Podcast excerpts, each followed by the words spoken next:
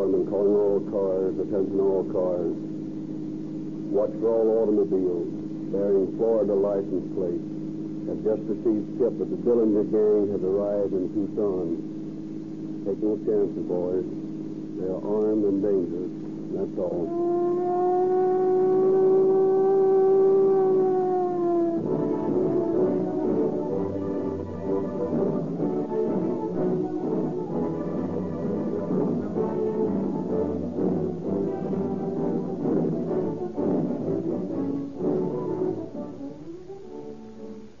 Ladies and gentlemen, the exacting and often hazardous duties of your police and firemen demand that the automotive equipment they use deliver sparkling, dependable performance. When life or death may be a matter of a split second, their gasoline must be good. Instant starting, unlimited power, quick getaway night and day. That's why we are so proud to say that more police cars, ambulances, fire engines, and motorcycles in Southern California and Arizona are powered with Rio Grande crack than all other brands combined. Remember, this gasoline is exactly the same as that which you can buy at any Rio Grande service station. Nothing is added. If you are now a user of Rio Grande crack with tetraethyl, then you know what cracked performance means. If you are not, then try a tankful tomorrow and enjoy the smooth, effortless, 100% performance required by police and fire departments. Rio Grande crack with tetraethyl costs you no more.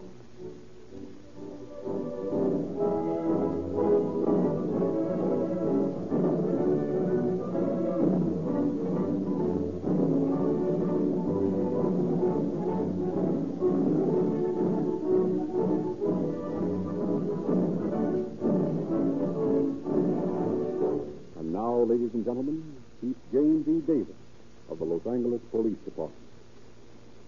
Good evening, friends. The members of your police department are second to none in the world in handling a revolver. They are trained to shoot with the maximum amount of accuracy because we want the world to know that Los Angeles is a hot spot for desperate criminals.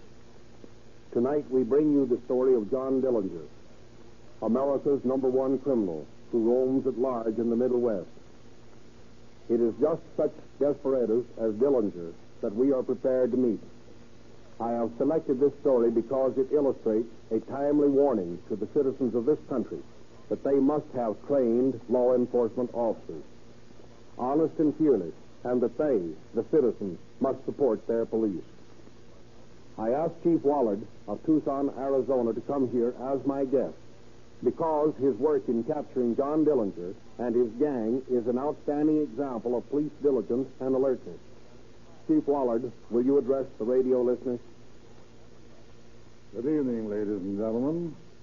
I feel highly honored that Chief Davis has selected as one of his cases to be dramatized on this splendid program the activities of the men of the Tucson police force in capturing the notorious Dillinger gang. And I also feel it an honor that Pete Davis has asked me to appear on this program with him. However, I am acting only as a representative of those fine boys who work with me. Although I had my part in directing their activities, too much praise cannot be given to the intelligence and bravery of those police officers who did their duty unflinchingly when asked to track down the ruthless and lawless band of men we had to deal with. It is peace officers like these boys of mine, and like these officers of Chief Davis, that make Los Angeles and Tucson such pleasant places for you citizens to live in. I won't take any further time to tell you about the capture of the Dillinger mob. You're about to hear the story just as it occurred. As I know that you're eager for the play to begin, I'll turn the microphone over to Frederick Lindley, who will carry on with the story. Thank you, Chief Wollard.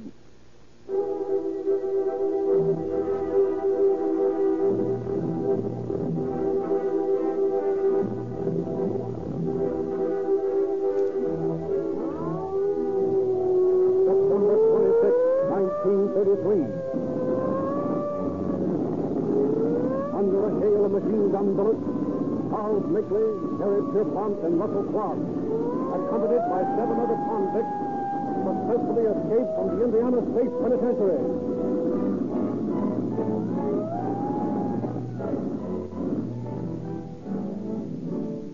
As the ten desperate criminals disappear into the mists of early morning, all Indiana wakens to a reign of terror. Two days later in Lima, Ohio. Are you the sheriff? Yeah. You're holding John Dillinger here? Yeah? Well, we come to get him. Who are you? Officers from Michigan City, Indiana. He's wanted there. Well, you'll have to show me your credentials. Here's our credentials. Oh.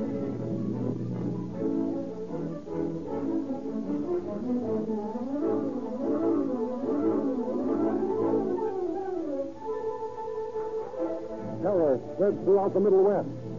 Hysterical fear mounts. Not since the days when Jesse James rode the prairie have respectable citizens lived in such mortal dread of a ruthless outlaw. Dillinger is loose. Indianapolis. $21,000 taken from the Massachusetts Avenue Bank. New Carlisle, Ohio. Bandits take $53,000 from the New Carlisle Bank in daring daylight robbery. Farrell, Pennsylvania. Hold up at a Farrell Bank. Lost $24,000. Daleville, Indiana. Hold up at loss of $3,500. Montpelier, Indiana. $12,000 haul from the Montpelier Bank. Racine, Wisconsin. Hold up American Bank and Trust Company. Lost $27,000. Greencastle, Indiana.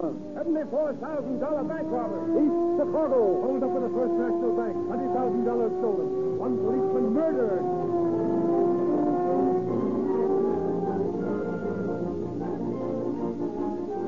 Such is the list of crimes attributed to the Dillinger mob.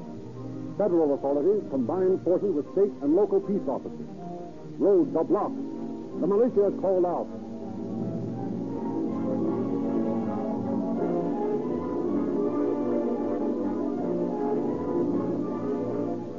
Then, as suddenly as it began, the reign of terror ends. Peace once more is restored in the Middle West. The shattered nerves of farmer, merchant, and banker gradually return to normal. Dillinger seems to have disappeared from the face of the earth. A pale desert moon casts its transparent coverlet over the jagged crest of Mount Lemmon. From a sandy wash, a coyote howls at the silent saguaro that broods above him, thrusting its spiny arms toward the star-speckled velvet dome overhead. Across this scene of beautiful desolation comes a discordant note, a tinny popular song, played by a three-piece orchestra in a desert roadhouse. The place is a few miles from Tucson, Arizona. It is the night of January 24th, 1934. You know, this is a bad town. Surprising, you know, to find a night spot like this out in the middle of the desert. Yeah, it's all right. But I'll sure be glad to get into that sales meeting in L.A. You know, I get the jitters out in this country. Why, you're liable to wake up any morning with a with a rattlesnake in bed with you. Oh, no, Harry, that's a lot of bunk. Why, all the rattlesnakes are asleep in the weather. winter. Winter? How would a rattlesnake know this was winter? well, it's three stiff collars today while I was making my call. If this is winter, then L.A. was in the Arctic Circle. Well, you don't need to worry about the snakes, Harry. Just have another shot of this. Not a bad, uh, it's not a bad idea at all. Well, here's the bigger and better sale. Yeah, at least better than last year. Uh, pardon me, boys. Can I buy you a little drink? Why, sure. That's fine. What do you have? Well, give me another highball, eh? What about your turn there? Oh, make my mistake. Hey, bartender. Two highballs and one straight. Yes, sir. Pardon me for butting in like this, but I'm a stranger in town here, and I'm all alone. I sort of wanted company. Get it? Why, sure, that's all right. Well, glad to have you. Thanks. You look like a couple of all right mugs to me. Geez, what a crummy joint this is. look at that thing they call an orchestra. Why, the spot's back in Shy. You can... You ever been in Shy? If I ever be to Chicago, Hmm. say, why, I've got one of the most... That's a great town, Shy. Why, they really do things. Salamine's got a trucking racket back there, and he's making a million. That's the sort of racket to be in. Something honest, where you scare the dough out of the suckers. I don't like bump offs very much. Beats bad wherever it's pulled. Say, when you listen to that, he's fine as fellas. He's a tough guy. He's probably handling a line of kid shoes out of Minneapolis. Yeah? What's the of fun that? What's Well, what was that you were saying? My father and me was just agreeing that you're right. We don't care much for the bump off jobs ourselves. Yeah? What's your racket? Uh, uh my, uh, soup. Yeah? Sure. I'm a banker myself. Is that right? Sure, I don't like to work with soup. Takes too much time to get into the safe. Set the fuse. I just walk in and stick 'em up. It's quicker and cleaner unless you have to turn the heat on somebody. Yeah, that's right, but, you know, you get more our way. Well, maybe. Let's have another drink.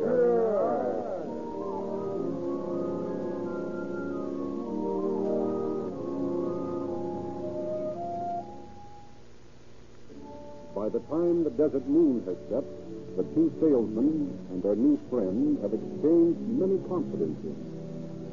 On the way into Tucson, Clark, the man who prefers sticking up banks to blowing them up, discovers that they're all staying at the Congress Hotel. He invites the salesman to his room for a nightcap. Sure, things got a little hot back east, so I came out here with a couple of pals until it cooled off. Uh, figuring on any stick-ups out here? No, are you? Maybe. You're damn fool to try it. Yeah, why? There are only two roads out of Arizona, and every Indian woodpicker knows the country better than you do. We can never make a getaway. Uh, maybe you're right. Say, I, I got some new equipment here. Like to see it? Sure thing. Just a minute till I open up this shit. Say, will you look at that? That's a real thing, isn't it? Yeah, it is. Here's a new super caliber machine gun. Takes a 35.1. Gee, uh, that's, that's quite a weapon, isn't it? Weapon? okay, it is. This baby's dynamite. Rip a hole in you big enough to drive a truck through. Yeah, well, uh, uh, I think we better be getting to bed. It's pretty late. What's the hurry? Charlie will be here soon. Uh, who's, who's Charlie? He's my partner. You ought to see him handle a sawed-off shotgun. Yeah, no thanks. I, I think we better get to bed. Uh, glad to meet you, pal. Yeah, sure. No, so Yeah, sure. Well, I'll, I'll be an honest expensive, Harry. That isn't Listen, listen, Harry. That guy's a real thing. Yeah. He ain't kidding. You're telling me? you better report him to the police. Well, let's not be in too big a hurry. After all, he hasn't done anything to us. Yeah, but maybe he's some kind of a big gangster. The police are looking for. Yeah, maybe, but let's not be too hasty. We can talk about it tomorrow. All right, then, okay.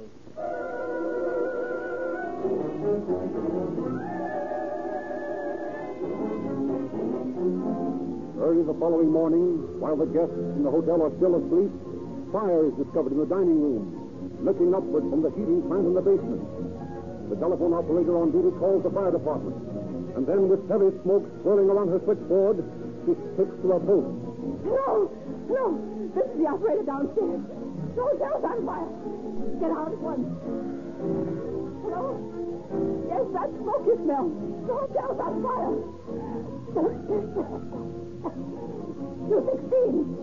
Hotel's on fire. Get out. Hello? Hello? Hello, No, sir. Not all of them.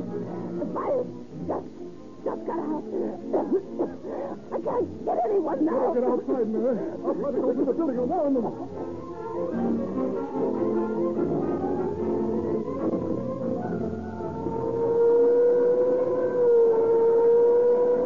Through the efforts of the brave telephone girl and the dining room manager who discovered the fire, all the guests are safely removed from the hotel.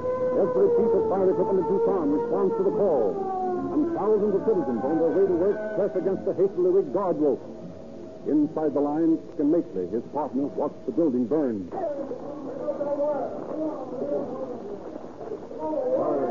Tomcats out of that room. You're telling me? But how? If that ammunition ever starts popping, it's the payoff. Yeah, but if you think I'm going to pay, you're. Wait a minute. I got an idea. Those bags all locked? Yeah? Okay, I'll get one of the firemen. Hey, buddy. I got a couple of bags up there in the room that got to get out. They got valuable uh, papers in them. Well, I can't get them for you now. I got other things. Wait a minute. That ladder over there is up against the window of my room. All you got to do is go up there, get the stuff, and come down. There's ten bucks in it for you. Well, okay, I'll see what I can do. Right.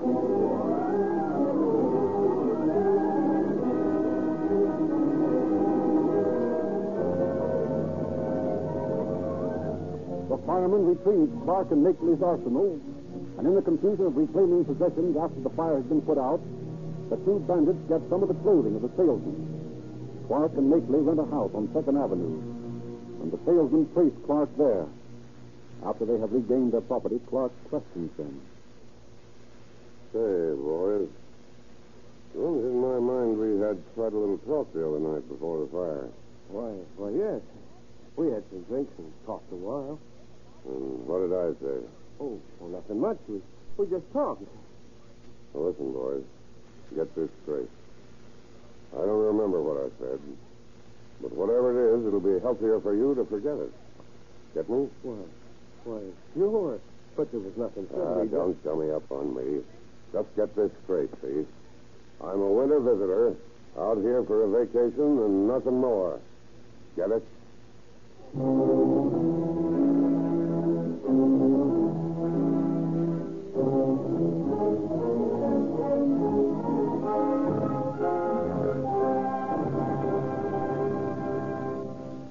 Frightened by the threat behind Clark's statement, the salesman reports the incident to Patrolman Terry Leslie, who relays the information to the chief. Chief Wollard calls Traffic Captain Jay Smith and Detective Dallas Ford into his office and explains the tip to them. From the description Leslie got, I think these men are members of that Dillinger mob. The description tallies with the circulars he's out here from Indiana. Now, here's the address 927 North 2nd Avenue. I want you to stake out the joint. Don't go into the house. These men are heavily armed. Wait until they come out and pick them up away from the house. And if you have to shoot, shoot to kill.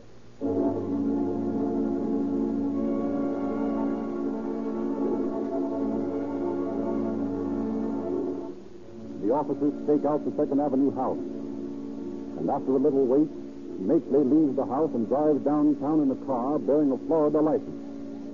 He is arrested with a companion who gives her name as Bernice Thompson as they are purchasing a radio. Indignant, Makley is brought before the chief. Look here, Chief. This is an outrage. Here's my card. I'm J.C. Davies. I'm in business down in Florida. I came over here to your city to spend the winter. My first week in town, I've been picked up by your men. I demand that you release me at once. Well, I'm very sorry, Mr. Davies. Possibly it's a case of mistaken identity. Well, indeed it is.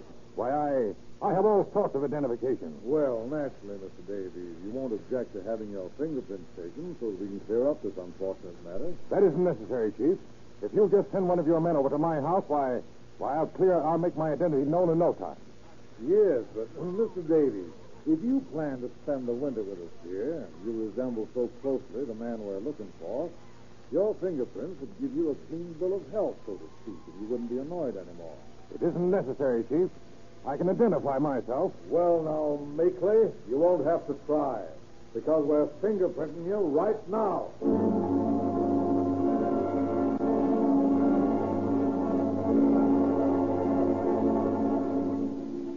J.C. Davies' fingerprints establish him beyond a shadow of a doubt as the wanted Makley. Realizing now that he's on the trail of the Dillinger mob, Chief Wollard sends officers Ford, Dorman, and Eyman to watch for the other men in the Second Street house. They wait for several hours, parked near the house, and no one appears. Say, I'm getting tired of this waiting around. I got a hunch they're in there, and I'm going to find out for sure. Better go slow, Chet. These guys are no gas station bandits. They mean business. I got a plan I think will work. Look, I'm going to ask for A. Long. That's the name this other guy goes by. I'll tell him I'm a special delivery messenger. Now, you guys keep your eyes on me, and if I get in, you follow right after me. You're taking a big chance, Chet. Yeah, I know it, Frank. But I don't hanker to sit out here all day doing nothing. Well, okay. We'll be right behind you. All right. Here goes.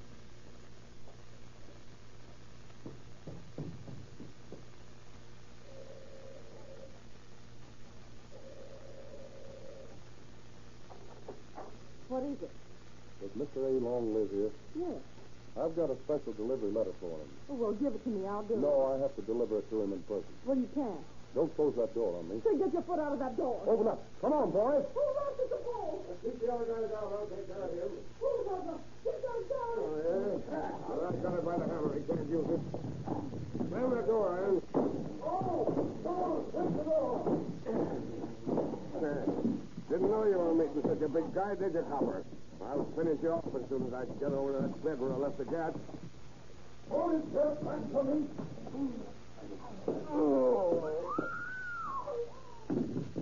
Thanks, Alice. I guess that pistol weapon will keep him quiet for a while. Him. You killed him. I'm afraid not, lady. He's just sleeping for a while. But you nearly took my finger off when you slammed that door on it. Well, I wish I'd taken your head off. No, that's no way to talk, sister, because it won't do a bit of good. You're coming along to the station house with us just the same.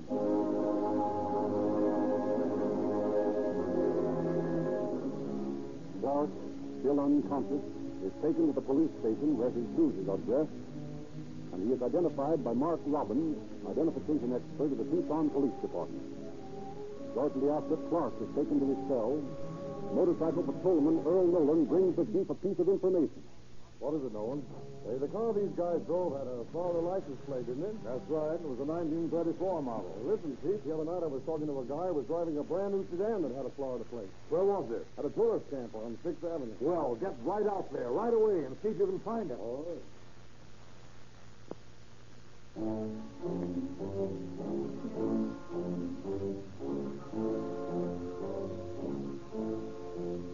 Accompanied by officers Jay Smith, Frank Eyman, and Kenneth Mullaney, Nolan races to the tourist camp just as the car bearing the Florida plate, loaded with luggage, is leaving the place. The police car pulls up alongside of it. All right, pull over, buddy. What's the trouble? Oh, no trouble. I'm sorry to have to bother you, but I'll have to ask you to come to the police station with me. What for? I haven't done anything. No, I know you haven't, but, well, it's the chief's orders that all out-of-state licenses have to be checked. Oh, I see. The chief's pretty cranky about it, so you better come along with me. Well, can't you check the place here? No, I'm sorry. The chief's orders to bring in all out-of-state cars. It's only a formality. It won't take you ten minutes. Very well, then. Want to hop in the back and ride with me? Oh, all right, sure.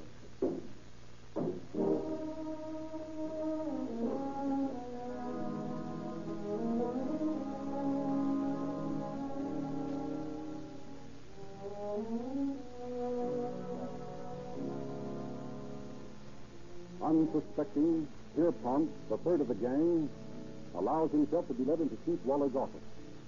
Just inside the door, he sees Clark and Makley's luggage. Look out, Chief. He's got a gun. You're coming over on me.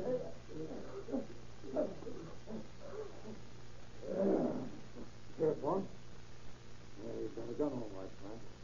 But I got a hammerlock on him, and it's pointing into his own ribs. I'll fist him for the rest of the you. Yes, sir. Here's the other one, sir.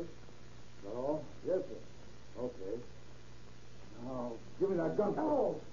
Don't have to break my wrist. Say, look here, you got the wrong guy. Yeah, we've heard that already today. And I don't think there's much doubt about who you are, Pierpont. Oh, say, uh, there's your glasses on the floor. Oh, you can have them. What the hell good are they to me now?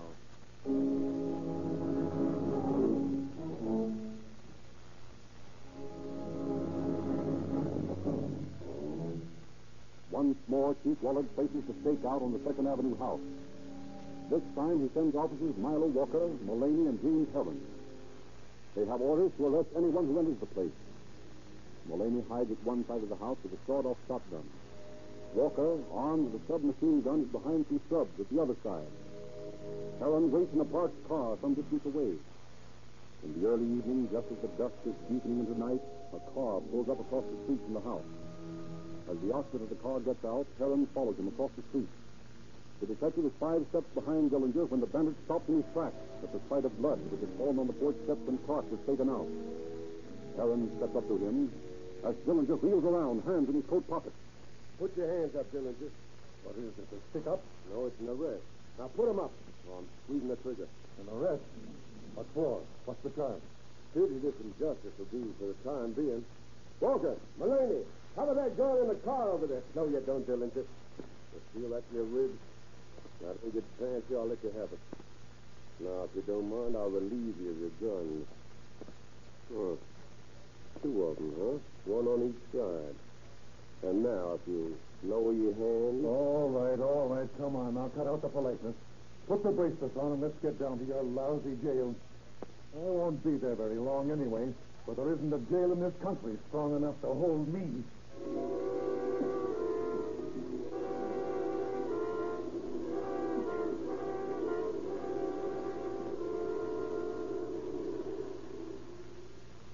Overnight, the names of the brave officers of the Tucson Police Force are household words the nation over.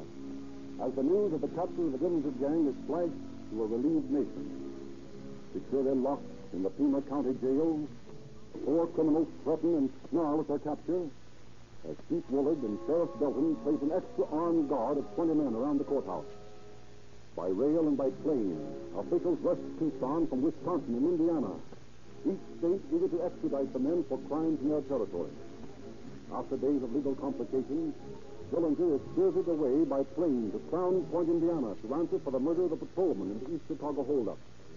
A day later, the other three bandits leave by plane for the East to face trial in Lima, Ohio, for the murder of Sheriff Sarber.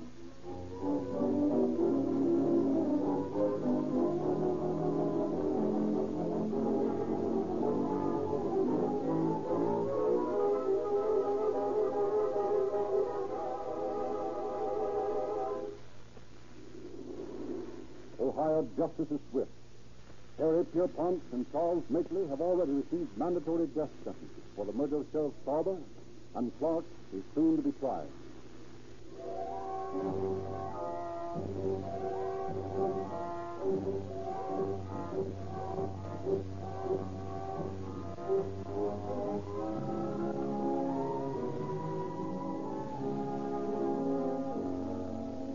But Dillinger has made good his boast. Equipped with a wooden revolver of his own fabrication, Dillinger, a fortnight ago, bluffed his way out of the Lake County Jail in Crown Point, Indiana. Once more, the manhunt is on. Once more, the roads throughout the Middle West are blockaded by questioning officers.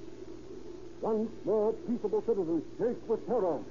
Once more, the cry goes up, Dillinger is loose.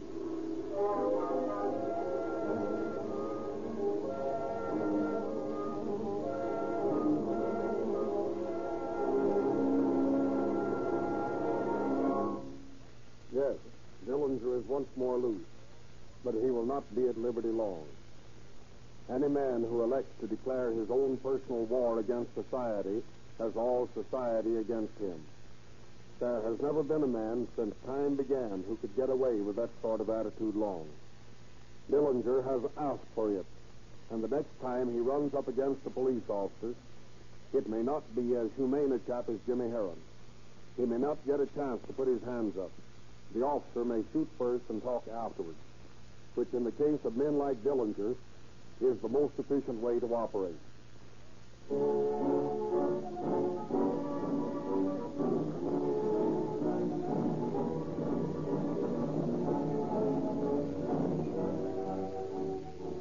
Ladies and gentlemen, Rio Grande cracked gasoline with tetraethyl is made by a modern, up to the minute refining method, the cracking process. That is where it gets its name. By subjecting the crude oil to terrific heat and pressure, the result is a gasoline that averages 10 points higher in natural anti-knock than gasolines which are not cracked. Also, tetraethyl lead has long been one of the many advantages of Rio Grande crack. We suggest that you give Rio Grande a test. Try one tankful. We believe that once you have experienced the flashing performance of this great gasoline, you'll never again be satisfied with gasolines made by old-fashioned methods. You be the judge.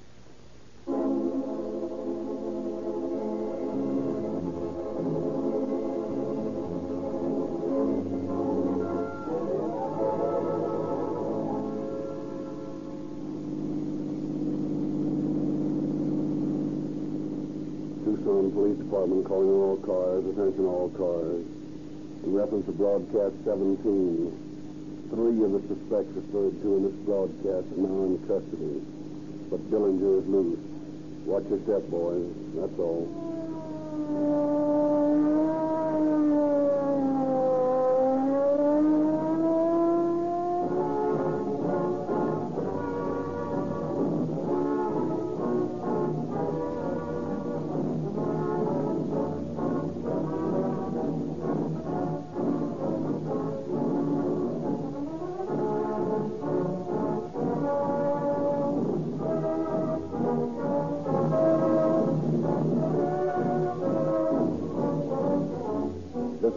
Lindsley bidding you good night for the Rio Grande Oil Company.